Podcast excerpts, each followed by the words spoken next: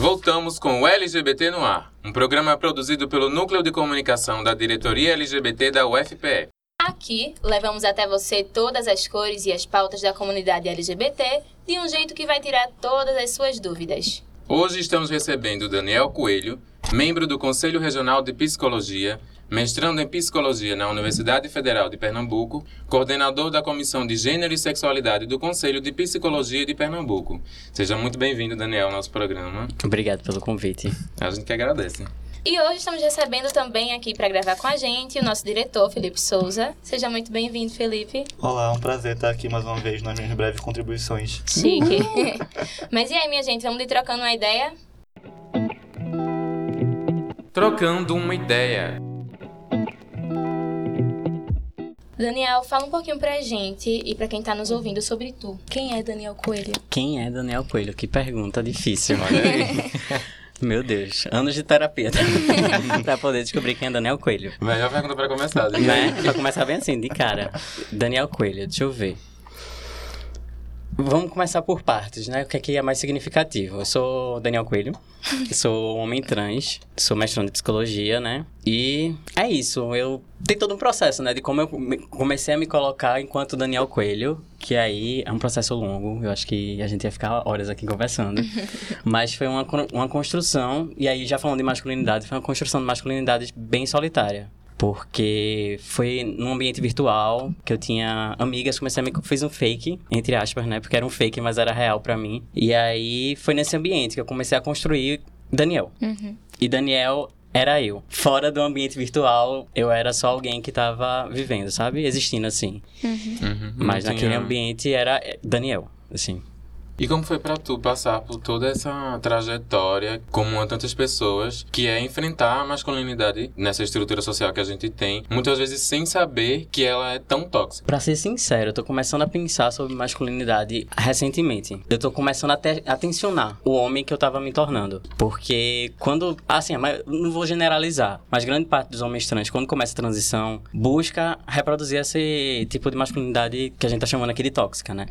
Que é uma masculinidade hegemônica, que se a gente for parar pra pensar, seria o quê? Seria um homem cis, heterossexual, branco, mas não necessariamente um homem cis heterosse- heterossexual e branco seria teria essa masculinidade tóxica. Porque pra Aham. mim, o que eu penso é que essa masculinidade tóxica ou hegemônica, enfim, como queira chamar, ela é um ideal de ser homem, mas que não dá pra atingir, sabe? Esse ideal de ser homem. E o que é importante a gente pensar é como os homens se relacionam com essa masculinidade. Eu acho que o foco central de tudo é isso. E aí eu parei pra pensar. Tô num processo de descoberta, assim. Porque no começo eu achava. Foi, foi incrível. Porque primeiro eu me achava menos homem por ser um homem trans. Depois eu comecei a me achar menos homem porque eu era baixo. Porque pra mim, ser homem tinha que ser alto. Porque a sociedade também me falava isso. Uhum. E tipo, você é muito baixinho, você é fofinho, sabe? Uhum. Me via nesse lugar diferente, enfim. Aí eu comecei a pensar sobre isso. E hoje eu tô começando a refletir o quanto isso também influenciou na minha trajetória enquanto homem, assim, enquanto eu fui construindo minha masculinidade.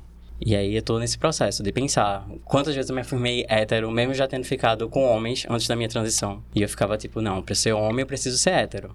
Então eu preciso excluir tudo aquilo que eu vivi antes da transição pra poder me afirmar nesse lugar. Então é um processo assim que eu tô vivendo, na verdade. Tu acha que existe também uma tendência dos homens trans eles reproduzirem essa masculinidade hegemônica, é, dita como tóxica, muitas vezes, pra, no caso, como tu falou aí, tentar se colocar nesse ideal de homem? Eu acho que dialoga. Essa coisa, tipo, eu acho que ninguém consegue realmente reproduzir. Pensando em gênero como papel, sabe? Sim, sim. que a gente o tempo todo tá tentando reafirmar o nosso papel. Então, eu acho que dialoga, de certa forma, alguns homens trans. Eu acho que não dá pra generalizar, Com porque eu acho que é certeza. transmasculinidades, né, no plural. E sim, porque já, não é nem, eu acho que não é nem culpa, assim, dos homens trans. Acaba sendo involuntário pra responder à sociedade, já que Uhum. ele é negado dessa identidade de homem. Você não, não pensa assim, ah, a maioria quando vai falar tipo, de homens trans é homens trans. Não inclui no, no aparato da masculinidade, sabe? Uhum. Então acho que acaba reproduzindo, reproduzindo não, tentando reproduzir esse tipo de masculinidade pra poder ser reconhecido. Eu acho que vai mais por esse caminho, assim. É, uma das primeiras coisas que vem à cabeça quando a gente fala de masculinidade tóxica é a repreensão às emoções. É, tu já foi obrigado a se esconder emocionalmente e mostrar um Daniel diferente do que realmente tu era? Muito, muito. Isso é uma coisa que eu tô pensando bastante, porque quando eu comecei a transição, eu chorava muito. Antes de transição também. Eu come... Quando eu comecei a namorar com uma, uma, menina, que eu assumi esse relacionamento, aí minha vida mudou completamente, né? Que aí minha família começou a me ver como lésbica, eu não me via como lésbica. E, enfim, Aí fiquei passando por essa LGBTfobia dentro da família. Sim. Então, eu chorava bastante, porque esse namoro era negado, minha identidade era negada. E aí, o tempo todo eu ouvia que se eu queria seguir esse caminho, esse caminho, entre aspas, né, como minha família falava, eu precisava parar de chorar. Já que eu devia estar feliz com o caminho que eu estava seguindo. Então, foi um longo processo de tipo, você não pode chorar. E eu afirmava isso para mim mesmo, sabe? Tipo, eu não posso chorar porque eu tô feliz com isso que eu quero. Então, meio que eu também ignorei vários tipos de violência, porque, enfim, precisava estar feliz com o que eu tava, o caminho que eu tava seguindo, entre aspas, né? E até hoje, para mim, é bem difícil chorar, por exemplo. Se eu pensar, a última vez que eu chorei foi vendo, sei lá, Caldeirão do Hulk, sabe? Eu, eu, choro vendo outras pessoas felizes. E, mas eu não consigo chorar para poder me esvaziar de algum sentimento ruim, por exemplo. Ou quando eu tô feliz com algo meu. Eu não consigo chorar porque eu tô feliz, por exemplo, que eu passei no mestrado. Não, não consigo. É só choro e aquela lágrima, é uma lágrima literalmente, não é um choro, vem quando eu vejo a felicidade de outra pessoa. É muito louco isso, né? Porque eu lembro que eu já depois de adulto foi que eu percebi essas questões de tipo, o homem não pode chorar e que as pessoas da minha família, as pessoas ao meu redor, na escola e tal, faziam essa pressão para que o homem não chorasse. E eu me colocava muito nisso. Ah, o homem não pode chorar. E eu cresci sem me permitir isso, sem me permitir ser frágil. Mas também depois que eu descobri que eu poderia ser meu amor, quem chora será Quem mais chora sou eu. Eu tava contando pra, pra uma amiga minha hoje sobre o filme Orações para Bob. Hum, sim. E eu Chorei comecei a chorar muito. contando o filme pra ela. Chorei muito com esse filme, muito. É, eu acho que isso é uma coisa bem recorrente, assim, né? Eu tava assistindo um documentário que Ricardo me indicou, que acho que é O Silêncio dos Homens. Uhum. E aí, um homem trans que falava lá disse também que depois que ele conseguiu se estabelecer, assim, na vida dele, ele... E também quando ele transicionou, assim, completamente, ele disse que percebeu que nunca mais tinha chorado, tipo, que ele não conseguia chorar, assim, sabe? Acho que isso é bem construtivo mesmo. E existe um movimento da gente, também tentando não generalizar sempre, de falar, de culpar a testosterona. Uhum. De falar, ah, não choro desde que comecei a tomar testosterona. Só que eu acho que é muito mais que isso, sabe? Eu acho que Claro que o hormônio tem efeito no corpo da pessoa. Sim. Mas seria um inibidor de choro. E também tem, é, quando a gente fala de emoção, a gente falou por isso, de choro, choro, choro. Mas eu vejo também a questão da expressão porque ao, ao homem também é negado a, a, o direito de se expressar, de ser criativo. A gente tem, o homem é feito para é, coisas práticas. Uhum. Pra, você vai trabalhar, você vai batalhar para gerar o sustento, mas você, é negado o sentir, né? E botar isso para fora. É, homem cantor, homem não pode dançar, homem não pode cantar, não pode pintar. Porque tudo isso, essas maneiras de expressões, né? Que a arte é um jeito da gente pôr para fora, é negado a homem. E eu também da terapia, no caso, né? Que eu tenho, acho que um dos maiores barreiras é, em relação a expressar sentimento é comigo, que a nossa terapeuta fala que eu tenho, é, a cada trauma que eu vivo, eu crio uma barreira diferente. E isso vai fazendo com que eu... É, Se feche. Me feche e afaste de minhas pessoas. Uhum. E quando, aí, no processo de terapia, é, o quanto da masculinidade que me foi imposta, porque você fica na cabeça. Não, já sou preto, já sou frango. Ainda vou ser isso também, tá ligado? Aí, aí você fica, não, não posso, não posso ser assim, não posso ser assim, porque eu já é, é, dei desgosto demais minha família. Isso vai criando em você várias barreiras e tudo isso é reflexo dessa masculinidade que é imposta a gente o tempo inteiro e nos encarcera. Ah, Parando pra pensar, acho que eu só tive chorar uma vez na minha vida toda. Foi na terapia da sopa, né? É. e foi numa terapia também.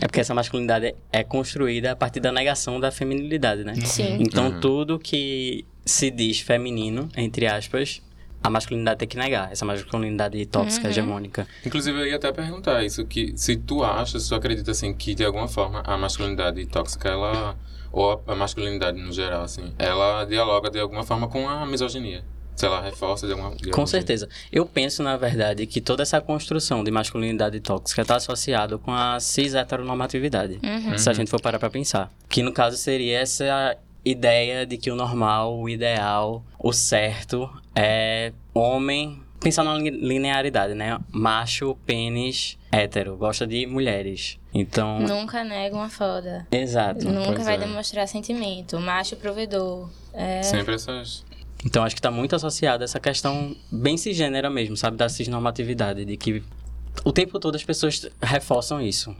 Impõem uma norma que ser homem é tem um pênis e aí tem todo também uma construção em cima desse pênis, né?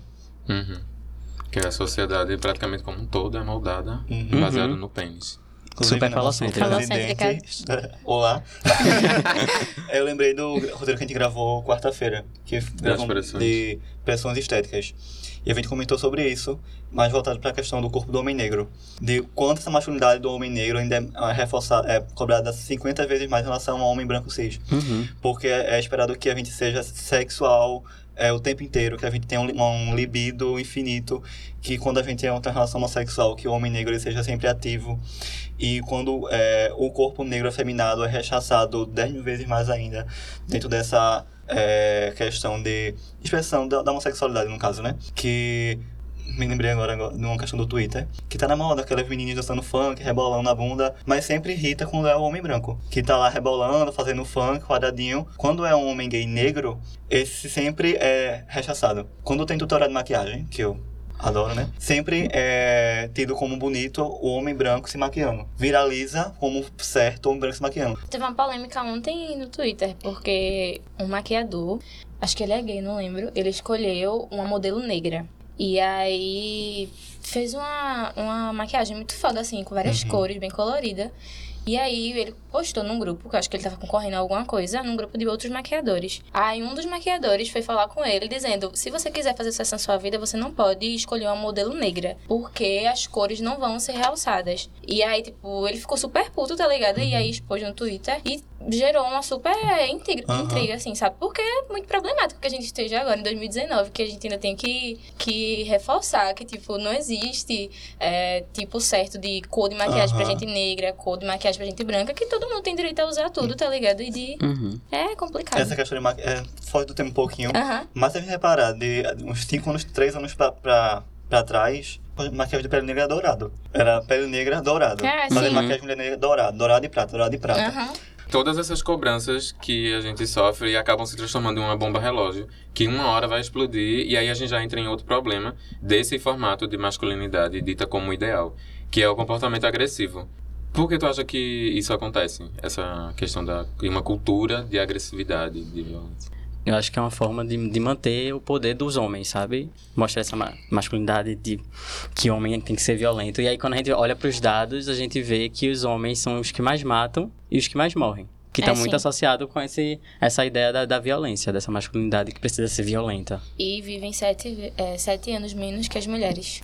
Porque se mete mais em confusão, Uhum. sabe? Uhum. Briga de bar, é, jogo de futebol, sempre é, torcida organizada, vários rolês assim, né? Uhum. Bem complicado. Eu lembrei de de outra coisa no Twitter.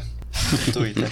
Tu É é que a tá falando de masculinidade tó- tóxica. Aí tem um perfil que é Por que homens morrem mais cedo? Que é tipo vários vídeos e Uhum. fotos de homens se expondo a situação de perigo, só pra provar pros amigos, geralmente tem grupo de homens, que eles são foda. Tipo, tá lá bebendo, aí bota uma garrafa na cabeça, aí o outro bêbado vai dar um tiro. Tem um cara que ele tá girando a arma assim no dedo, aí a arma dá um tiro e bate na cabeça dele.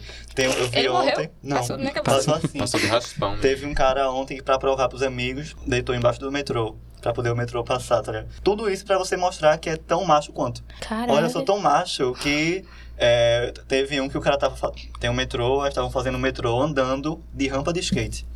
Tá entendendo? O metrô passando, eles faziam assim no, de skate. Tá ligado? Isso eu acho que foge até, a questão- sei lá, Cara, você se expõe a, a situações que, pra provar que é macho, que às vezes eu chego a, a contestar a inteligência da pessoa. É bem isso. Gente, não precisa. Eu tô Você, vai, você pode morrer pra provar que você é macho, tá ligado? Não, não precisa disso não. Você, todo mundo tá vendo, você é homem, você não se identifica enquanto homem. Massa, pô. Você é. Não é você chique. subir no ônibus e ir surfando no ônibus pra provar que você é tão macho quanto, tá ligado? acontece muito de, de morrer é, Aham. gente assim, subindo em ônibus daqui. Eu já vi várias vezes aqui na Caxangá a galera surfando nos Uhum. ônibus. Uhum. Total. E eu fico morrendo de medo, tipo, lá dentro, né? Até. Eu tenho um super favor. Tipo, dia de jogo eu não saio. Teve uma vez, assim, bem péssima que eu tava fui pro shopping com meu tio e minha tia, que eles vieram do interior, a gente foi pro shopping. Aí, tipo, eu não sabia, que eu nunca sei quando vai ter jogo. Aí, acabei voltando dentro de um ônibus com a torcida é, organizada do esporte. E aí, eles abriram lá em cima, colocaram um leão, bicho, no meu colo pra eu segurar. assim, meio obrigada, tipo, segura. Minha tia chocada, assim, meu tio, bem fazendo a proteção da família, né? Porque é o macho. Aí ele ficou em pé logo e ficou assim, cercando a gente. Aí, ô, meu amor, tem, acho que tem uns 50 Não machos aqui nada. pra pegar você. É a ideia E, do tipo, super-homem, né? Ah, exatamente. Aham. É bem doido. Que pode enfrentar tudo, pode fazer tudo, que não É. vai morrer. Mas também tem outra coisa que também é essa questão do teu tio ter levantado. Porque a mulher, quando tá com o homem, é, os outros homens tendem a respeitar a mulher. Uhum. Mas a mulher sozinha, os homens não respeitam. Isso acontece muito comigo, assim, em ônibus, quando eu tô com meu namorado. Tipo, teve um dia desse que eu peguei um CD Boa Viagem, e aí só tinha um lugar. Aí eu sentei, e, de, tipo, foi mais na frente, assim, era do lado de, de uma mulher, e do lado de cá, assim, do corredor, do outro lado, tinha um homem. Ele tava bêbado. E aí, meu namorado tava perto de mim, mas fazia um lugar lá pra trás. Se eu tivesse sentar, não sei o que, vai demorar pra chegar. Ele foi sentar. Aí, quando vê, eu, eu tava com a roupa que tinha um decote, assim. Aí o macho começou a olhar pro meu peito, eu fiquei estressada. Aí eu, você tá olhando o quê? Aí ele, quem tá olhando aqui é você. Aí eu fiz, você tá louco? Você tá olhando pro meu peito, eu tô me sentindo incomodada. Aí ele começou a, a se transtornar. E na mesma hora, o meu namorado levantou. Tipo, é foda que, tipo, ele vai se colocar em uma situação de risco pra, tipo, me proteger. Porque o outro macho só vai me respeitar se ele vê que eu tô acompanhada de, de um homem, tá ligado? Isso é muito problemático. Que, tipo, quantas vezes eu não passei por situações assim, tipo, com amigos e tal. Se tiver duas mulheres, é, é bem mais problemático de Uhum. ser respeitada. Que tipo, as duas vão comprar a briga e as duas vão ser, tipo, sair como errado, assim, Uhum. no fim da história. E muitas vezes tu tá numa festa, e tipo, tá lá, é, o cara tá em cima de você, aí você, o cara chega o seu namorado, aí fala, pede desculpa a ele. É. Pede desculpa Uhum. ao namorado. tá- Não, você foi assediada, mas o cara pede desculpa ao namorado da, da pessoa. Várias vezes Aham. aconteceu comigo. A minha namorada ficava tipo, você não tem que pedir desculpa pra ele, não. Você tem que pedir desculpa pra mim. Correta. Aham.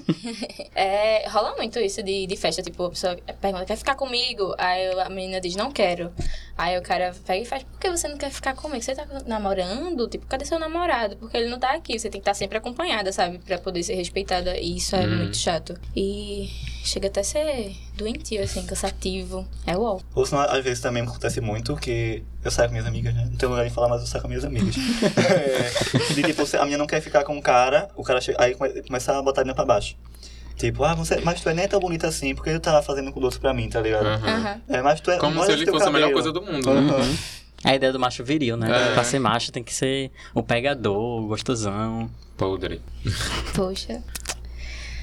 Às vezes chega, fica pensativo, né? Complicado, amigas e amigos.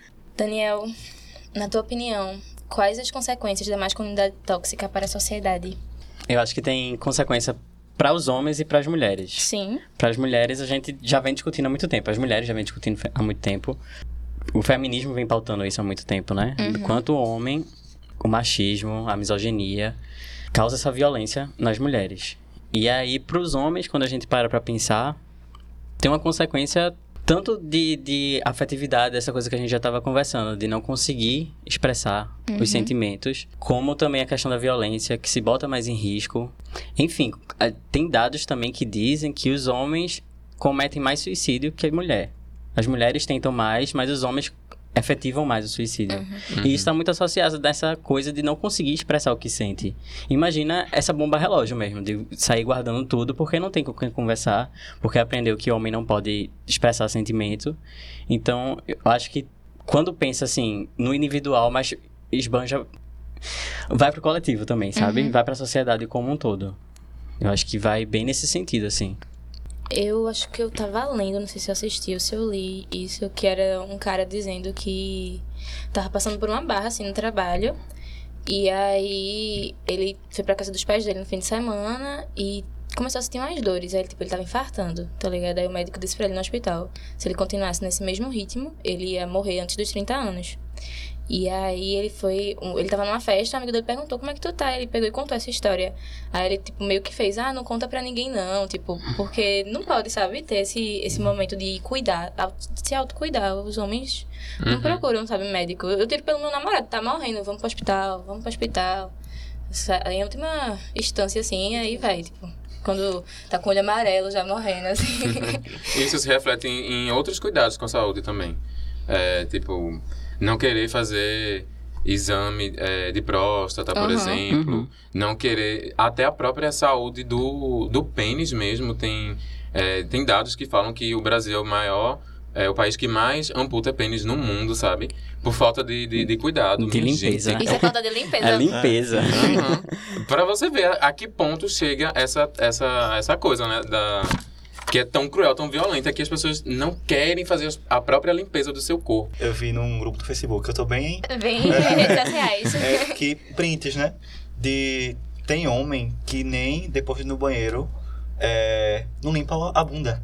Porque fala que quem é, arruma o playground é porque Quer usar. Uhum. Eu fiquei, É gente. Eu vi isso também. Gente, o pessoal não tá limpando. É muito escroto, mas é verdade. Depois de, eu fico, meu Deus do céu, o pessoal passa o dia inteiro, tá ligado? E Menino. Isso é muito doentio. E eu acho que um, atualmente, né, o, o maior exemplo que é, é de como a masculinidade tóxica influencia na sociedade no geral, a gente vê a situação política no Brasil, que foi toda pautada a campanha do nosso atual merit- é, excelentíssimo, não sei nem qual é o pronome que se chama o presidente. Desgraçado. Isso é adjetivo. É, foi toda pautada em cima de valores que são construídos baseados na masculinidade. É, o, homem, o homem que protege a família, o homem que provê o, o bem-estar social, o homem super-herói que vai salvar a nação, o homem que fez uma campanha rechaçando a, a antiga presidente que era mulher, o homem, enfim, que é, exclui cultura porque cultura não é coisa de, de macho. Tá entendendo? E tudo também é reforçado ainda pela questão da religião. Porque a gente tá num país que, tá, que é o pai, um dos países mais cristãos. E muita dessa, dessa construção da masculin- masculinidade interpretada erroneamente baseada na Bíblia. O Brasil tá que tá, o mundo, acho que o mundo todo, né? Tá como tá hoje em dia por conta da, da masculinidade tóxica. Porque é, e- é, os Estados Unidos, a gente vê países que não têm essa masculinidade pautada é, como um frente de uma agenda do, do governo, são bem mais à frente do que é, esses países, por exemplo, o Canadá. O Canadá é é, eu vejo como um dos exemplos de desconstrução política dos valores masculinos dentro da, da pauta que eles criam como governo lá. É, e é engraçado também, é, é importante a gente falar que na própria comunidade LGBT a gente não tá livre de, de sofrer essas pressões, né, da masculinidade. É, eu passei por um relacionamento há pouco tempo que o meu companheiro, ele era muito assim, ele reforçava muito essa ideia de masculinidade e quando eu demonstrava sentimento, ele ficava, tipo, me rechaçando, tipo, ah, tá exagerando, tu não deveria estar falando isso e não sei o quê. Me cortando mesmo, assim. Eu não podia demonstrar nenhum tipo de sentimento que ele cortava e ele parecia a pessoa mais fria do mundo, que não tava nem aí pra as coisas que eu, que eu falava, nem nenhum dos meus sentimentos. Superou a Elsa. É por isso que eu acho que a gente tem que ter cuidado com o próprio conceito de masculinidade tóxica pra gente não essencializar. Uhum. E pensar que é só um tipo de homem que vai seguir aquilo, mas Uhum. que todos os homens estão sujeitos a Exato. dialogar. Seja tipo, ah, não quero esse tipo de masculinidade pra mim, ou seja, quero em alguns momentos, porque em alguns momentos me convém. Por isso que a gente tem que ter, assim, cuidado pra não essencializar, pensar, aprisionar a um tipo de homem, e aí vai dizer, ah, então eu nunca vou seguir, já que eu não sou, não faço Aham. parte desse tipo de homem. Só que de certa forma, em algumas vezes a gente acaba dialogando. Eu acho que até pra mulheres lésbicas, assim, pode ser que essa essência do masculino algumas vezes atrapalhe. Tipo, eu já fiquei com uma menina, ela tinha muitos comportamentos que parecia que ela era um homem, sabe? Assim, e eu ficava tipo, por que tu tá falando isso? Tipo, por que tu tá fazendo isso? Assim, de, de reproduzir mesmo esses comportamentos. É bem doido. E também como a sociedade vê, né? Tipo, um, um, um casal lésbico vai, vai sempre ver. Mas quem tá fazendo o papel do homem? Quem tá fazendo o papel da mulher? Uhum. E o mesmo também é perguntado a casais é, gays. É Quem que pautado na, na heterossexualidade, Uhum. né? Aham, tudo, véi. Tem que ter um homem e uma mulher É. na relação homem-mulher cis, né? Porque é o certo. É o né? certo. Porque o É. passivo é a mulher, que é aquele que recebe, e é o inferior ao ativo que tá fazendo papel de homem, né? Uhum. Que aí é exaltado, né? É, no no meio LGBT, no meio gay, né? É, a gente vê muito isso no- nos aplicativos. Uhum. Que é, como essa masculinidade ela é, é cobrada e rechaçada a falta dessa masculinidade. Quantas vezes a gente já viu não curto afeminados? Quando eu falo, deixa eu ouvir tua voz, manda um áudio, tipo, porque quer ver se você tem a voz afeminada pra pressupor de que a sua voz é feminina. Tá entendendo? Coisa que isso também não tem nada a ver, porque a questão de voz masculina, voz feminina, enfim, né? Tu tá falando de aplicativo de relacionamento, É. né? É. Tinder, Grindr, todos, assim, Uhum. sempre você encontra essa pessoa no Instagram, aí chega o macho, ah, manda um áudio. Quando eu falo, bicho, eu mando áudio não. Manda foto de agora. O auge, o auge é a foto de agora. Não, altas vezes eu tô em festa, muito cara gay chega em mim. Aí a gente começa a conversar, tipo, porque eu não vou cortar. O pessoal chegou pra conversar comigo. Aí no meio da conversa, é, a Lana chega, minha namorada, né? Aí fala, ah, tu tá com ele e tal. Aí, enfim, surge o, o papo de que eu sou trans. Aí faz, ah. Sabe? Tipo, não é nem porque eu tenho namorada, é porque eu sou trans. Uhum. Então, tipo, não, não quero você porque você é trans. Então, Caramba. não gosto de, de homens trans, eu gosto de pênis. Uhum. Já ouvi isso. Qual o papel da família nessa construção de personalidade, né? Que vai desenrolar essa masculinidade e tal. O que é que, que, é que tu acha sobre isso? Dessa construção de masculinidade a partir do exemplo da família, assim. Que a família reforça esse É. padrão de masculinidade, Uhum. né? Mas assim, quando a gente tá na barriga, né, já vem essa, essa, esse padrão de o menino vai ter um enxoval todo azul, verde, e a menina vai ter as coisas. Tipo, quando meu irmão tava. Eu descobri que minha mãe tava grávida, foi uma coisa bem doida. Eu descobri, sei lá, uns dois meses antes, um mês antes do Birra nascer. Porque ela tava. que ela tava. Tipo, ela já tinha descoberto, só que ela passou um tempinho ainda pra Tu tá falando fora do microfone. pra contar pra gente. E aí. e aí, teve um dia que eu cheguei em casa, foi bem assim na novela. Eu vi o. Eu derrubei sem querer a bolsa dela. E aí tinha uma caderneta de gestação, tá ligado? E aí eu achei, aí tinha lá. É, tá grávida, vai ser um menino, é gravidez de alto risco. E uns rolês assim. É a mesma hora eu só pensei, eu não vou deixar o enxoval dessa criança ser verde, tá ligado? E azul. tipo, eu só conseguia pensar nisso. Por favor, Deus. Aí toda vez que eu ia comprar alguma coisa pra ele, comprava uma coisinha roxinha, uma coisa amarela. Eu comprei um lençol pra ele que é rosa e azul. Aí manhã, por que você comprou um lençol dessa cor? Aí eu, por que manhã? Ele não. Ele nem sabe ainda o que é cores. E. e. Não vai mudar, não vai mudar em nada, tá ligado? Ele usar uma coisa rosa e tal. Aí ela até. Depois de que eu tive essas conversas assim com ela, e agora ela vai comprar fralda pra ele. Ela compra fralda com os desenhos rosa, umas coisinhas roxas. Eu fico, ai, que fofa. Aí ela fez. Ela já foi dar o texto pra outra pessoa, tá ligado? O texto que eu dei pra ela foi dar pra menina que me dá fralda. Que ela fez, eu só tô com fralda roxa, só tô com fralda rosa. Aí ela fez, menina, eu só quero fralda, eu não tô perguntando a cor, não. Aí ela fez, mas não liga não se for.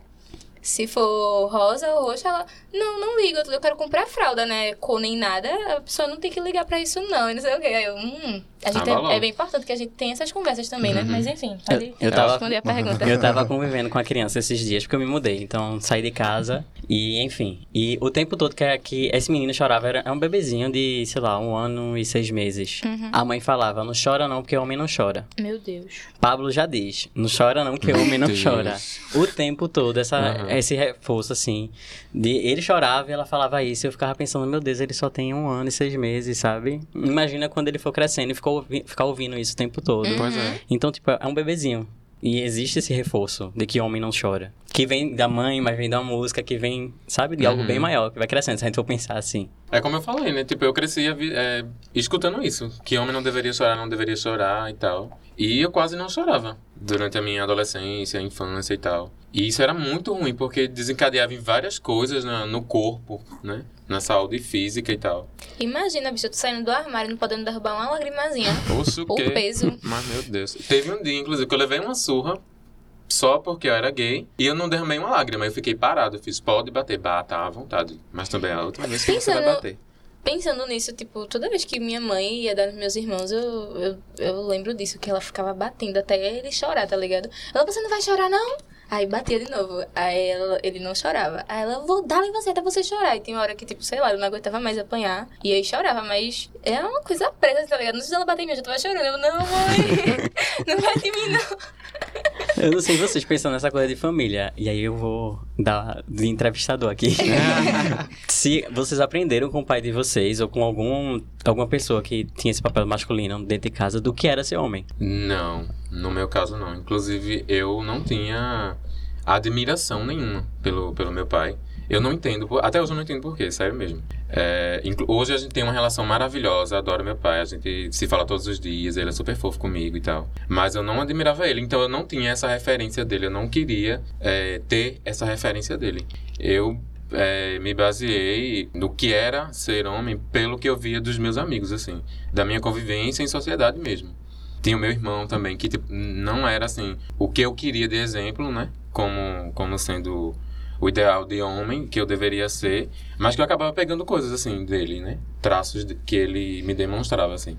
Mas basicamente era de exemplos de fora mesmo. Tanto é que eu e meu pai a gente nunca conversou sobre sexo, sobre camisinha e tal, nada disso. Eu aprendi fora de casa, eu aprendi muito tempo depois. Já eu acho que na fase adulta mesmo.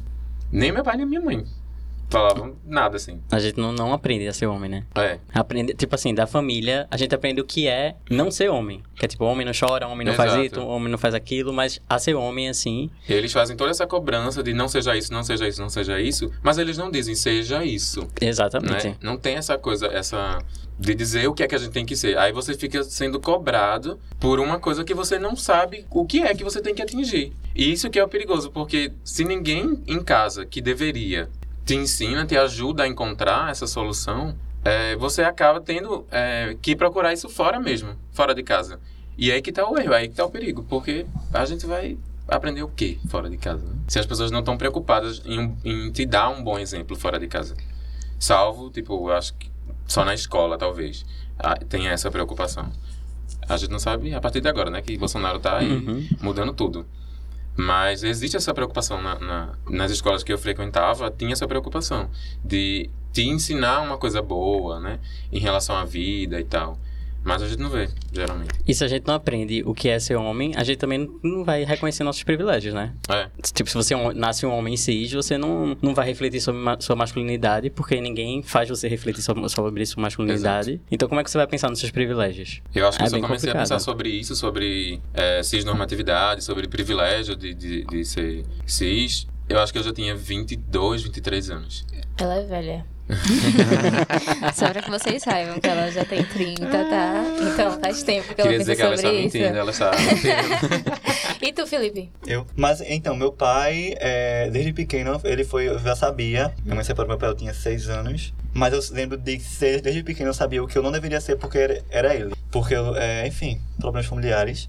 Mas se ele fazia, eu falava, é, eu quero ser diferente disso. E eu acho que isso ficou muito na minha cabeça. E quando a gente é, não tem esse exemplo, aí eu meio que tento ser tudo que ele não foi pra mim, pro meu, pra João, no caso. Que é meu irmão pequenininho, de 11 anos. Aí não tive esse exemplo. Meu avô, que eu considero meu assim, exemplo de pai, mas eu sempre vejo meu avô final de semana tal. Eu sempre fui mais próximo das minhas avós, das minhas tias. Até por questão também da homossexualidade, você procura mais o exemplo feminino, né? No meu caso, não gener- gener- generalizando. Mas dentro de casa nunca tive. Só minha mãe. Meu exemplo de, de, de pai foi a minha mãe. Eu acho muito louco, tipo, as construções, assim, da, da família e como a família cobra coisas de você. Tipo, é, o meu pai morreu, só que antes dele morrer ele já era separado da minha mãe, desde que, tipo, sei lá, eu tinha meses. É, esse também é o pai do meu irmão, e o pai do meu outro irmão é outro cara que, tipo, só fez o pirraia. Boa parte da vida da gente foi só, tipo, eu, mãe e meu- meus irmãos. Até que depois, tipo, agora fazem uns 12 anos que minha mãe conheceu meu padrasto, enfim. E é, teve uma filha, e agora esse menininho que tem oito, é, 10 meses, do 11 vai fazer 11. Enfim, e aí é, sempre teve assim uma barreira, porque tipo, aquele cara não é o, o pai da gente, tá ligado? Mas Uhum. aí passou tanto tempo que a gente acaba aceitando, tipo, eu vejo que meus irmãos têm mais essa, essa coisa de, de impor, assim, sabe, um, um limite. Não chama de pai, não faz nada. Só que, tipo, já tá há tanto tempo na minha casa que eu chamo ele de papi, não sei o que e tal. E aí, eu vejo que eles nunca tiveram, assim, esse exemplo efetivo. Porque meu, o, o, o marido da minha mãe, mesmo estando dentro de casa, ele passava o tempo todo trabalhando. Ele sai, tipo, de 4 horas da manhã e chega, tipo, 6 horas da noite, aí toma banho e dorme. Aí não tem conversa, não tem nada, tá ligado? Eu nunca, eu acho que eu nunca nem vi, tipo, assim, ele dando um abraço na minha mãe, um beijo, é uma coisa bem rara. E aí, eu vejo que minha mãe assumia muito esse lugar, tipo, tanto é que dia, dia das mães, eu dava presente pra ela, e dia dos pais eu dava presente pra ela também, porque, tipo, ela sempre foi tudo. Só que aí, mesmo ela tentando assumir esse lugar, tem as barreiras, tá ligado? E aí, tipo, ela nunca conversou sobre educação sexual com, nem, comigo, nem com meus irmãos. E aí, eu teve um dia que eu tava numa festa, eu sou a mais velha. E meus irmãos, tipo, um tem, eu tenho 21, um tem 18, outro tem 15. Aí eu tava numa festa do, do vizinho lá, que também tem 18. Tipo, ele tem a mesma idade que o meu irmão. Eles são bem amigos. E aí ela fez, eita, fez 18 anos, cuidado pra não fazer menino na festa, tipo, depois do parabéns. Cuidado pra não fazer menino. É, eu já comprei camisinha e dei pra eles tudinho, tipo, falando pra mãe dela. Dei camisinha pra eles tudinho. Aí deu camisinha pro meu irmão, deu camisinha pro meu vizinho e pro meu irmão de 15 anos, tá ligado? Aí eu, na memória da festa, eu parei pra pensar assim, puta que pariu, minha mãe nunca me deu nada disso, tá ligado? Nem... Se ela cogitar que tem uma camisinha na minha bolsa, ela vai endoidar, com certeza. Porque, tipo, pra ela, tenho que tá, continuar intocável, assim, pra sempre. E, tipo, ela não conversou sobre isso com meus irmãos também. Só que, tipo, ela cobra, tá ligado? Não engravida e não sei quem. Mas, tipo, não disse, ah, camisinha não é só pra, tipo, você evitar a gravidez. Você também vai, pode pegar uma, uma infecção, uma doença. Sabe? Não tem esse momento, assim, de conversar, explicar os perigos de fazer sexo sem camisinha. De... Não só isso, sabe? Sei lá, que o homem não pode fazer tal coisas com o corpo da mulher sem que ela... Consentimento. Não tem essa conversa. E eu fico, caralho, meu irmão tá, tipo, morando com a namorada dele dentro de casa. E meu irmão, outro de 15 anos, eu vou no quarto dele, abro, tá cheio de camisinha, assim, na gaveta. Eu fico, puta que pariu, esse menino sabe transar, tipo, ele tem idade pra fazer isso. E, tipo, sabe, é normalizado que isso aconteça. E é muito doido como a família tem dessas, né, assim. Enfim, É, ela, ela deu camisinha pra teus irmãos, pra Pro o meu vizinho, vizinho. Mas, tipo, tu, que era filha dela, ela não falou nada. Aí, tipo, um menino pode receber uma camisinha pra fazer sexo. Ele tá autorizado a fazer aquilo. sim. Mas e a mulher? Eu não ela não nem, sabe nem o que eu é não sexo. Posso nem, depois vai cortar isso, tá? Eu não posso nem ir pro ginecologista, tá ligado? Eu, tipo, tenho que ficar indo escondido pra ela não descobrir, porque pra ela, tipo, namoro já faz mais de um ano com esse, com esse boy que eu tô agora. E pra ela, no fundamente dela, eu sou virgem. E aí, tipo, poxa, mãe, Aham. estamos ó, em 2019, eu tenho 21 anos, por favor, vou pra casa do meu Atualiza. namorado todo fim de O semana. amor é nem de signo. E é importante a gente ver é, onde tá o problema aí. O menino recebeu a camisinha pra transar com a menina, só que ele não sabe o que vai fazer. A menina muito menos. E é- E o que que vai acontecer, essa sabe? educação vem sabe de Né? onde? De quê? Da pornografia. Uhum. Tipo, eu tava vendo alguma coisa, acho que foi o mesmo documentário ontem. E aí tava dizendo que o Silêncio dos Homens e tal. Tava dizendo que queriam fazer uma pesquisa com, tipo, crianças, sei lá, de 12 anos, pra ver quem tava consumindo e quem não tava consumindo e comparar, assim, pornografia. Só que aí não conseguiram encontrar as crianças que não estavam consumindo isso, tá ligado? Como isso é facilitado, tipo, como esse acesso a essas coisas essa pornografia, essa indústria pornográfica é facilitado, tipo, Uhum. através da internet. Toda criança tem um celular, tipo, a- o design lá que trabalha com a gente tava falando essa semana que a tia dele queria dar um computador pra filha dela. E aí ele fez, ah, se você dar um computador pra ela, ela tem 8 anos, você vai ter que conversar com ela sobre várias coisas, principalmente educação sexual, porque ela vai estar lá na rede social, vai ter acesso a essas coisas. Porque, querendo ou não, a gente tá no Twitter, que não deveria nem rolar isso. E, tipo, você vai passando, tem um pau, tem uma buceta, tem... Tá ligado? Uhum. Você fica, porra, meio-dia, tá ligado? Tô no ônibus, já abro o Twitter. Calma.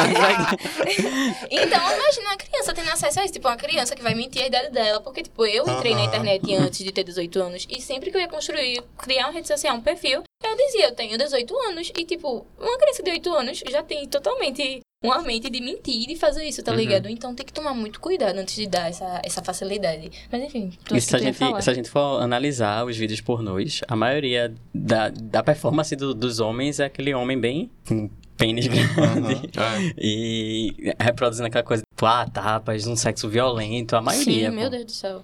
A mulher super submissa na hora do, do, do sexo, porque o pornô é pra homem, né? Se a gente Pois for é. parar pra pensar.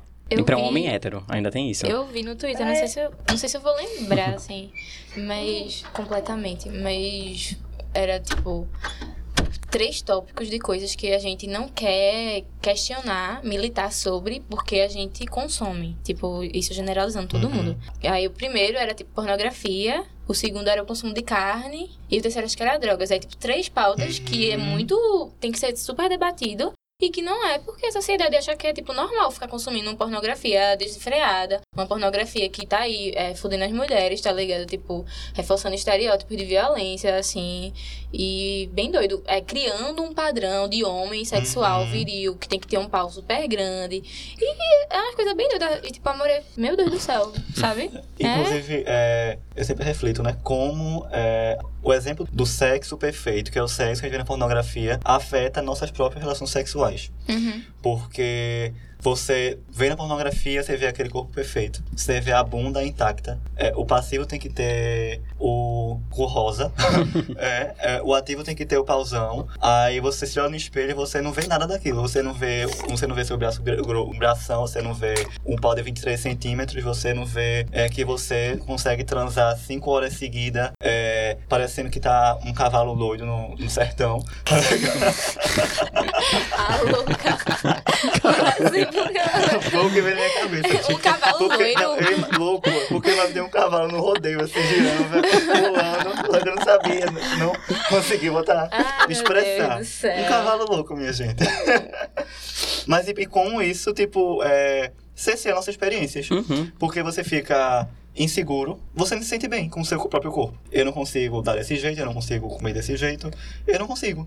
Então, é, o tipo de sexo que eu ofereço não é o, o bom. Então, por isso que eu não sou digno de que as pessoas queiram transar comigo. Você não se acha, tipo, suficiente pra aquilo. Você faz, pô, Aham. poderia ter feito outra coisa de outro jeito. Só que, tipo, caralho, você não vai é, extrapolar os seus limites. Uhum. Apenas pra satisfazer o outro de uma coisa que não é necessária. Porque, tipo, vivendo, um- estando num sexo saudável, tipo, vai ser massa pros dois, tá ligado? Aham. Gozou os dois, suave, pô. Não precisa tá fazendo as posições mirabolantes. Eu fico vendo no Twitter, assim, pô, a galera compartilha umas coisas que eu fico... Meu irmão, como é que você consegue fazer isso? Que flexibilidade do Caralho, tá ligado? Tipo... Sabe? É, Dá raiva, bicho. E é tipo, meio-dia, conversa sobre isso. Duas horas da tarde, três horas. É o tempo todo, pô. É tipo. E se você parar pra analisar, tipo, pornografia, ela, ela 80%, 80% das vezes não é um sexo saudável. Uhum. Não tem uma. é, não tem um toque é, humano, humanizado. Não é, um- Não, é objetificado. É você É. é, é, piscou, o cara já tá. Vai ter o bio, alguma coisa, em vários momentos da minha fala. Mas é, já chega já com o pa- o pau duro. Você, tipo, não tem uma- um. é, e a gente não é assim, gente. O ser humano. é, a mulher ela não tá preparada toda hora pra, pra ter relação sexual, o homem também não. É, broxar é normal, é o ser humano, você tá cansado. Você tem. Você realmente tem dor de cabeça, você trabalha, você pega sol quente, você tá triste. Tem os períodos também, né? Uhum. Tipo, Uhum. pra. pra. uma. pra mim mesmo, assim. Tem período fértil, tem menstruação. Tem os outros períodos que eu nunca lembro os nomes porque é difícil. mas. mas tem dia que, tipo, eu não quero que o meu namorado toque em mim, assim, porque eu não tô afim, tá ligado? Tipo, ah, eu não quero ser tocada hoje. Uhum. Tipo, não é nem uma questão sexual, é tipo, eu só não quero ser tocada. E tem dia que eu tô tipo, e aí, tudo bom? Tá ligado? São, Aham. são momentos e momentos. E, tipo, a gente tem que respeitar isso, sabe? É muito problemático que, que a pornografia ensine esse tipo de coisa. Porque a gente não tem acesso a outra coisa além disso de educação sexual. É só quando você é muito privilegiado, tá Aham. ligado? Que Aham. você vai ter isso. E aí, E tem a questão também. Dá nisso, né?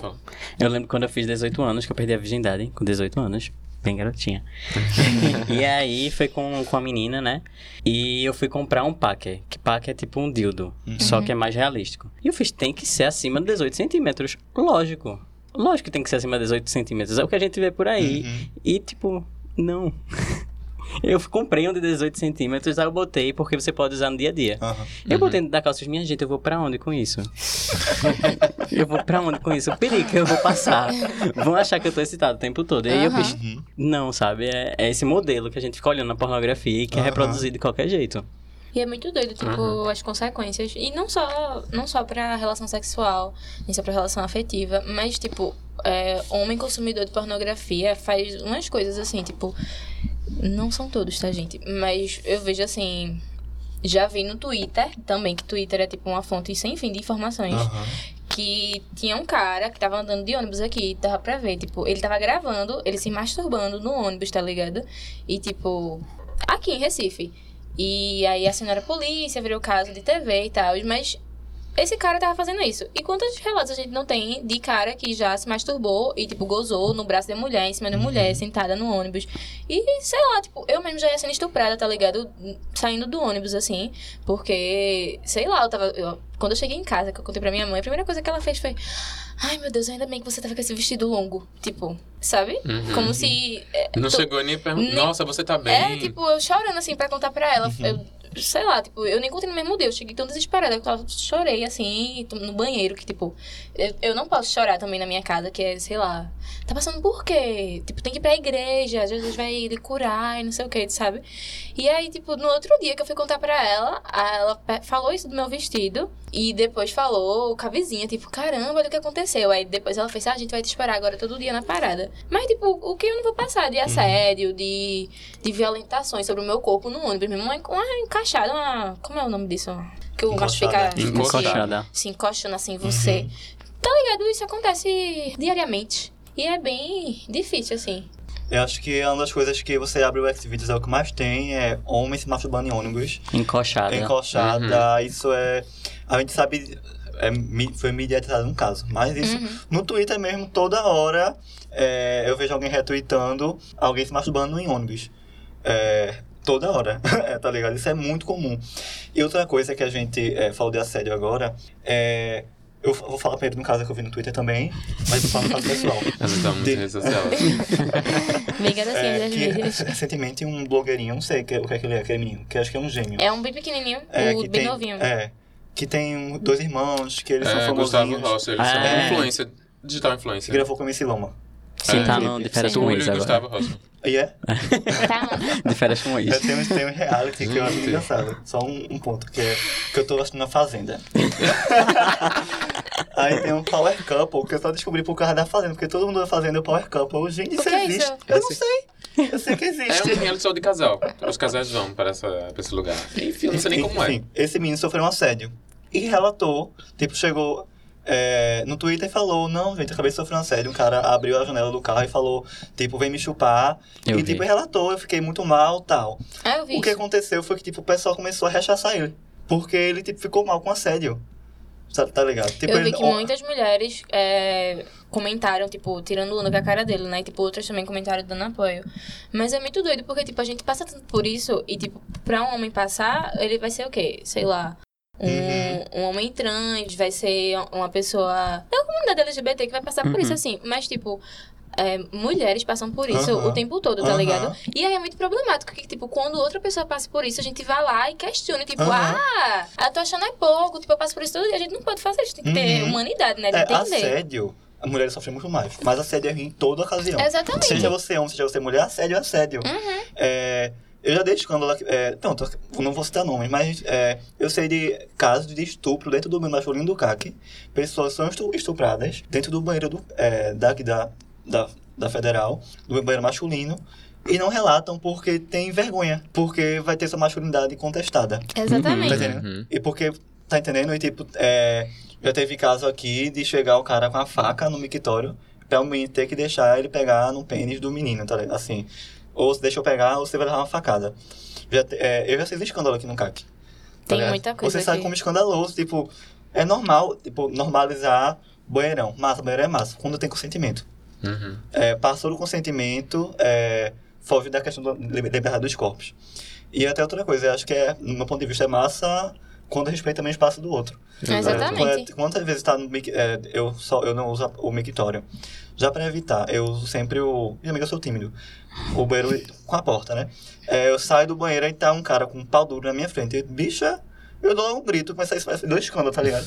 Só que isso, não é normal, gente. Isso não, é, não tem que ser normalizado. Isso é assédio, isso é. É muito, é muito errado, tá, tá É engraçado que quando a gente fala isso, tipo, eu digo na comunidade gay. Uhum. Quando a gente fala isso, as out os outros caras gays começam a tirar onda, tipo, Uhum.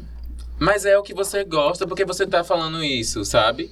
Aí eu fico, gata, porque eu não me sinto à vontade. Eu não me sinto à vontade. Se você Uhum. se sente, beleza, um beijo pra você, vá lá. Mas tem outras pessoas que não, que encaram aquilo como assédio. Então a gente tem que respeitar esse espaço. Eu já ouvi de professor que eu- levei, somente da diretoria LGBT, eu levei isso para uma reunião. É, em algum momento, porque tá, a comunidade LGBT chega para falar comigo, por eu ser da diretoria LGBT, e começa a me relatar as coisas, né? Aconteceu isso naquele dia, isso naquele dia eu levei para uma, uma reunião uma vez, que tinha alguns professores, é, e o professor falou, pois está problematizando o beirão, se mais o beirão do que é cultural. Gente, assédio não é cultura. É, é, é uma cultura errada, né? Porque macho, macho ser é, escroto é cultura, é cultural. Só que não, não é porque é, é cultural que a gente tem que normalizar. E A reproduzir, gente né? pode contestar várias. é, comportamentos culturais é, que até no passado eram tidos como correto, é, para poder tornar a sociedade um pouco melhor, né? Para todo mundo. Aí, não, mas o banheirão do CAC é cultural desde 1970, que já existiu. Eu falei, massa, bicha, mas tá invadindo meu espaço. Eu não me sinto bem, então é, não é porque é cultural que eu tenho que aceitar uhum. esse tipo de coisa. É como se o homem fosse querer sexo o tempo todo, né? Uhum. E falando nisso de assédio, eu lembrei que uma vez eu fui pra Boa Viagem jogar bola com outros caras trans. Uhum. E aí, tipo, era 6 horas da noite, eu fui embora sozinho, eu parei longe. E aí eu comecei a andar. Eu fiz, não, não posso andar, eu tenho que correr. E eu comecei a correr, no meio da aula de boa viagem. E aí veio um bocado de imagem assim na minha cabeça. Meu Deus, eu vou ser assediado. Eu vou ser assaltado. E não sei o que, não sei o que lá. Depois eu parei, comecei a caminhar. Fiz, as pessoas estão me vendo como homem, sabe? Então não vão me assediar aqui.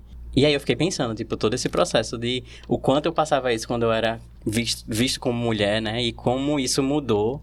E eu fiquei, pô, agora eu posso andar na rua, sabe? Sem ter medo de sofrer assédio. Muito doido. E, e, isso deveria ser o básico, né? É o direito de ir e vir de todo cidadão. Pois cidadã. é. É difícil. Como é que a escola pode ajudar nessa mudança de, de, de comportamento? É, porque além do núcleo familiar, se não for também papel da escola educar nesse sentido mais saudável, né? É, quem é que vai né, fazer algo? Então, o que é que tu, o que é que tu acha em relação ao papel da escola nisso também? A escola como instituição sempre foi esse lugar de disciplina, né? Tanto que a gente vai pensar na questão de educação física, por exemplo. Sempre é dividido em meninas e meninas. Uhum. Então a escola sempre reproduz esse modelo do que é ser homem e do que é ser mulher. Mesmo de coisas básicas, uhum. como isso da educação física. E não tem essa questão de educação sexual. Eu, pelo menos, passei pela escola e não, não vi é, isso. Também... E agora, cada vez mais, essa coisa de que não pode, né? de reforço, é. não pode falar sobre sexo e menino tem que vestir azul, menina tem que vestir rosa. E isso tá bem pautado também na escola. Eu eu acho que eu vi esses dias que ou foi faz muito tempo e eu li a reportagem recente de que foi excluído um material que falava sobre identidade de gênero. Uhum. Então, tipo, sabe? O, o, o, mais problemático de tudo é que essas pessoas que estão fazendo isso com, com a nossa juventude, né, com as nossas crianças e tal, elas não vão passar por esses problemas que a gente geralmente passa. Porque elas já estão lá nos seus 40 anos e 50 anos. Elas já passaram dessa fase e elas já reproduziram todos esses estereótipos e todas essas violências e elas estão nem aí. Então elas vão continuar fazendo esse é, ciclo vicioso e só as crianças vão continuar sofrendo é, assédio na escola, sabe? Vão continuar sofrendo é, entre os próprios amiguinhos ali, violências e tal. E enquanto a gente não abrir a nossa mente para começar a discutir sobre educação sexual nas escolas e identidade de gênero e sexualidade, a gente vai continuar reproduzindo essa, essa cultura de violência. Uhum, total. Uma coisa assim, que tipo, a gente já tem pouco acesso a informações sobre, tipo, a educação sexual na escola é o que? Falar sobre os nossos corpos. E, tipo, como é que o corpo de uma mulher vai ficar se essa mulher engravidar? Como é que o homem sei lá, não, não sei um exemplo para como pautam os homens. O que é a menstruação? É tipo, são coisas bem básicas que vão ser ensinadas nessa educação, entre aspas, educação sexual. E aí, se a gente for já nesse, nessa pegada tipo, das pessoas quererem retirar isso, vai sobrar o quê, tá ligado? Uhum. Porque é bem. Eu lembro assim, quando eu menstruei, que tipo, eu menstruei muito tarde. Aí eu cheguei em casa e falei pra minha mãe, ela. Grande coisa, só fique aí, tem absorvente lá no céu, ela tava fazendo tipo um estoque, porque ela já achava que eu ia misturar há muito tempo, só que eu misturei muito, muito tarde mesmo. Aí ela fez, ó, oh, não pega peso não, é, daqui um dia vai passar, tem absorvente ali, e é isso, tipo, sabe? Uhum. E aí, sei lá, se eu não tivesse na quarta série, eu acho que eu tinha, sei lá, não lembro quando eu tinha na quarta série, mas minha professora da quarta série, quando acabou a, a, o ano, ela pegou e deu para as meninas uma carteirinha que dentro vinha um absorvente, porque é super tabu, né? Carregar absorvente na mão. Aí ela, ah, eu pra que isso, hein? Aí ela, não, é pra quando você menstruar e não sei o quê. Aí falando sobre isso, né? E aí, tipo, em casa, minha mãe, vai passar daqui uns dias, se tiver com cólica, vai ser uma dor muito forte, tem remédio ali, e não sei o que, sabe? Tipo, eu acho uhum. que vai ser. A gente não pode deixar que a responsabilidade seja só da escola, porque a escola já tem, tipo, muito pouco para oferecer pra gente, porque existem muitos tabus sobre o que um professor pode ou não falar. E, uhum. é, tipo, por exemplo, eu fiz pré-vestibular nos caras de pau. E aí teve uma aula lá que era, tipo, sobre. sobre relações sexuais, sobre isso. Tipo, foi bem pertinho do Enem. Pra falar, sei lá, de biologia. Não lembro. E aí foi, tipo, bem, bem escancarado. Falou tudo assim, como acontece, como é, e é isto e aquilo. Fim da história. Só que, tipo, foi, sei lá, quatro horas de aula só sobre isso. E foi, tipo, um aulão. Só que aí nos caras de pau não tem só a galera, é, tipo, o povo hipster recifense, a galera que tá super de boa. Não tem só essa galera, tem, tipo, pessoas evangélicas. E aí, tipo, todo mundo que saiu dessa aula, saiu, tipo, caralho, que aula, né? Não sei o que, aprendi tanta coisa. Tipo, tem coisa que eu aprendi lá que eu lembro até hoje. Aí, de que eu não imaginava. Só que no outro dia deu uma maior polêmica, porque os pais das meninas evangélicas foram lá, tipo, pra dizer, vocês estão errados de dar essa aula. Isso é desnecessário, isso é coisa que a gente vai ensinar em casa. E que não sei o quê. Só que não tem, tá ligado? tem, Não tem, é. canto nenhum, bicho. É cada um por si. E dedo no cu e gritaria delas. É, eu lembrei agora da. Não sei se vocês conhecem o. o- eu acho que vocês conhecem. A louca. É, poluição noturna. Sim, Uhum. sim, total. Minha gente, quando eu passei por isso, eu achava que eu tava, tipo, muito doente. Eu chorava. Porque ninguém me explicou sobre isso. E eu tinha febre emocional, porque eu achava que eu, eu ia morrer, que eu tava com alguma doença terminal, assim. Porque eu ia dormir e acordava com todo molhado, assim, com uma secreção em cima de mim, sabe? Aí eu, aí eu começava a chorar, já acordava chorando, desesperado. Tipo, isso é uma criança de 11 anos acontecer isso, sabe? E não tem ninguém pra explicar. Aí quando foi, é, tipo, já dois anos depois disso acontecendo, eu li no livro de biologia aquilo. E, tipo, na hora eu comecei a chorar de felicidade, porque eu vi que eu não tava doente. eu não.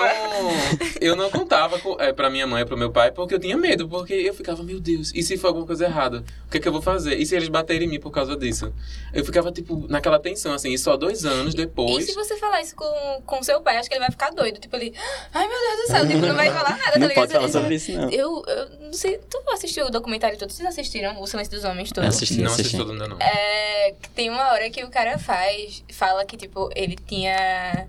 é, o pai dele flagrou ele se masturbando, tá ligado?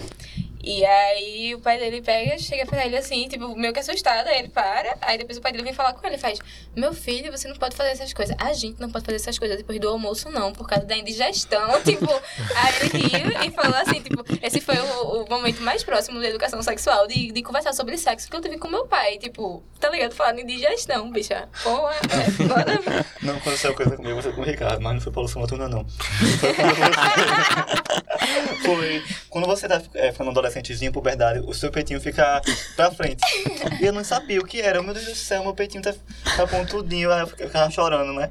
Eu falei pra mãe do meu amigo, eu acho que eu tô com câncer de mama, o peito tá duro. Eu vi na televisão que você botar a mão no peito e tiver é, um nódulo, você tá com câncer de mama. Ela começou a rir, eu não entendeu, tipo, tão desesperada. Falar com minha mãe e falar com a mãe do meu amigo. Ela, não, isso é normal, me explicou. Eu, caramba, o contato da educação sexual que eu tive foi com a mãe do meu amiguinho, eu sabia que era bem de boa. E eu fui falar com ela pra falar com ela achando que eu tava com câncer de mama. Tá entendendo?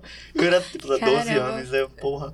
Você não vai me expli- me explicar isso em casa. Menina, Pois quando é, eu tive coisas minha básicas. primeira Uhum. candidíase, que é tipo, Uhum. Eu, gente, pelo amor de Deus, eu acho que eu tô morrendo. Não sei o que, tipo, com as minhas amigas, assim. Elas, menina, eu, eu preciso de ajuda pra comprar o remédio, porque eu só tinha visto na TV, que é um remédio bem caro, que, sei lá, 80 conto, um comprimido, tá ligado? Que vai resolver na mesma hora. Aí eu, gente, preciso de ajuda, só tem esse remédio aqui pra isso. Eu pesquisei no Google, menina. Maria para de graça, vi, sei lá, 5 reais ali na farmácia. vai tomar um, vai resolver, depois de 15 dias tomar outro, se tiver, tipo, algum resquício. E pronto, bicha. Aí eu, porra. Aí então eu nunca mais cada dia minha vida. Mas é muito doido, porque, tipo, infecções, tipo, coisas normais. E, tipo, eu não posso falar pra minha amiga que eu tô com candidíase, porque senão ela vai soltar. Tipo, hum, o que, que você tava fazendo pra ter candidíase? Porque quando eu tive infecção urinária, que foi falar pra ela, ela. O que, tu tava fazendo por aí pra arrumar infecção urinária? Aí Tava eu bebendo água. Não tava bebendo água, e não tava fazendo xixi, né, querida? Simples. É muito doido, bicho. Aham, pra você ver o doido. nível que a gente tá, assim. Aham. Puta que pariu, né? A gente passa por um terror psicológico porque a gente não tem acesso à educação sexual. É porque as pessoas sabem do poder da educação sexual, né? Aham. E o quanto isso poderia transformar a sociedade. Pois é. E o silêncio permanece justamente para poder manter essa estrutura de poder. Ou quando se fala alguma coisa, é voltada num- numa, numa ideia cisnormativa, né? Uhum. Deu texto. É, Daniel, na tua opinião, qual o primeiro passo que nós precisamos dar para mudar essa cultura de masculinidade assim tão padrão? Eu acho que primeiro começar a pensar e falar cada vez mais sobre masculinidades. Uhum. Pensando sempre no plural, porque aí a gente consegue ver estratégias de fugir dessa masculinidade tóxica, Sim. sabe? E eu acho que quanto mais a gente fala, mais a gente reconhece também nosso lugar de privilégio. E quando a gente reconhece esse lugar de privilégio, a gente começa a repensar a masculinidade. Então, eu acho que é falar, ficar falando sobre isso mesmo, ficar pensando quantas vezes é, não me ensinaram ou que me ensinaram e como eu absorvo essa, essa questão da masculinidade. E também voltar para a educação, né? Porque é isso, como eu falei, a educação muda, muda as coisas. A gente já dizia Paulo Freire, né? A educação transforma o mundo. E eu acho que, que é bem isso, sabe? E pra vocês? O que, que a gente precisa? Eu acho que a gente deve começar a. Eu trazendo assim pra minha vivência, eu acho que a gente deve conversar mais com a, com a nossa família. Eu acho que a gente deve começar com, a- com conversar em casa e se abrir com os pais da gente, né? Eu já passei muito dessa fase, a gente aqui já passou dessa fase, talvez a gente tenha algumas coisas a ultrapassar ainda, mas essa galera mais nova mesmo, que deve estar aí com medo de conversar, com medo de, de se abrir, começar a falar sobre isso, questionar, falar é, o que sente, sabe? Começar a quebrar essas barreiras de casa mesmo, porque aí é, vai fazer aquele trabalho de formiguinha, né? Uhum. Um quebra ali, outro quebra ali, daqui a pouco a gente derruba o muro de Berlim. E acho que começar a atencionar os amiguinhos também, né? Quando É. você vê o amigo reproduzindo essa masculinidade, você fala, tipo, qual Sim, foi? Vamos porque parar, é né? muita passada de pano, meninas. Não dá mais pra deixar isso acontecer, tá? Pois é. quando o macho quiser passar pano, quando a amiguinha quiser passar pano pra amiga, aí você faz. Ah, se tu não sair da frente, eu vou tropeçar aqui com o meu paninho, porque não dá mais. não dá mais, bicha. Tá complicado. Não, eu tô bem contemplado com a fala de vocês. Eu ia falar da questão de comunicação também. Uhum. Falar em casa, É. né? falar com os Dialogar, parar com a barreira de que é, o homem não pode se expressar. Porque quando a gente passa a trocar as experiências, é, com, seja com quem for, a gente consegue, é, acrescenta na gente. E muda um pouquinho. Porque se eu fizer isso com você, vai machucar você. E ter empatia. Uhum. É, trabalhar a empatia é muito importante também pra gente começar a quebrar certos comportamentos tóxicos. Eu acho que nessa era de nativos digitais, a gente precisa aproveitar esse meio e começar a escrever, fazer mais vídeos, falar mais sobre essas questões para tipo crianças que estão aí cada dia mais, mais cedo tendo acesso a essas informações, terem acesso também a conteúdos saudáveis, tipo Exato. pra gente buscar assim, sabe, tipo representatividade mesmo em várias questões, não só ah, eu sou bissexual, eu quero minha representatividade. A gente tem que ir além disso, sabe? Buscar outras coisas, informar mais as pessoas. Não só deixando esse papel só pra gente, claro que é LGBT, mas acho que a sociedade como um todo deveria se ligar, assim, pra isso. Por isso que o LGBT não indica hoje, indica o LGBT não indica de hoje. Compartilhem aí no Spotify, Mixcloud. Palhaço. É, Então, tu queria, gostaria, sei lá, de falar alguma coisa pra algum jovenzinho ou jovenzinha que está nos ouvindo agora sobre passando por esse momento, sei lá, como é que se pode identificar aquele que tá preso dentro dessa, desse padrão. Primeiro conversem, que eu acho que conversar ajuda Uhum. a pensar sobre essas coisas. Expressem seus sentimentos.